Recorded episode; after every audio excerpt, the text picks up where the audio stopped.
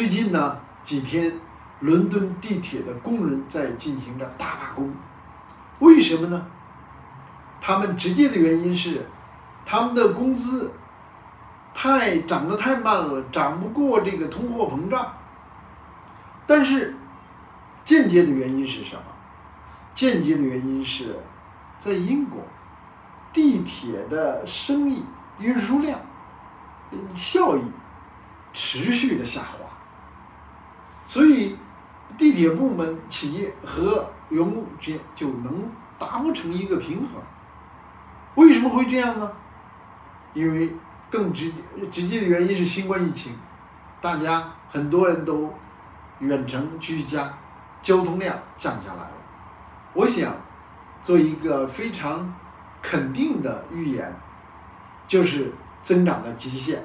这是五十年前的预言，我们今天还想重复一下，就是我们的交通量、货运量、水运量在未来。一定会下降的，一定会下降一个非常大的幅度，所以包括旅游量都会下降。为什么？因为呢，我们正在面临着百年未有之大变局，不只是因为新冠疫情，因为人类的全球化和本地化在双向的加速发展。未来呢，产业的、生活的、有限的。这个在本地的充分发展，我们叫啊两个大循环，和在全球的这种交换，都是在此消彼长的变化之中。未来的对这些需求会迅速加大。我们构建的大量的为了旅游建设的大量的基础设施和旅游景点，都会面临。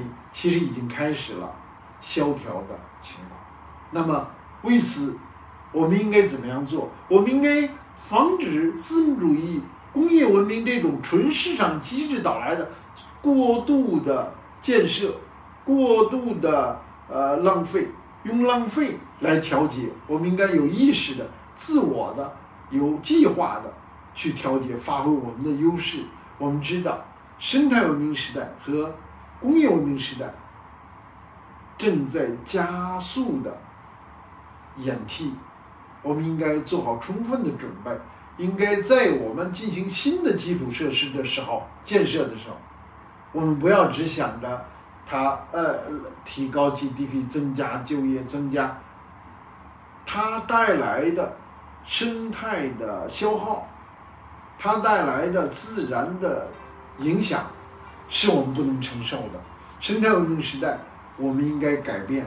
我们应该在这些大的工程、水利的、公路的、铁路的工程建设的时候，我们应该用审慎的、科学的衡量，是否该建，就应该认真的去思考。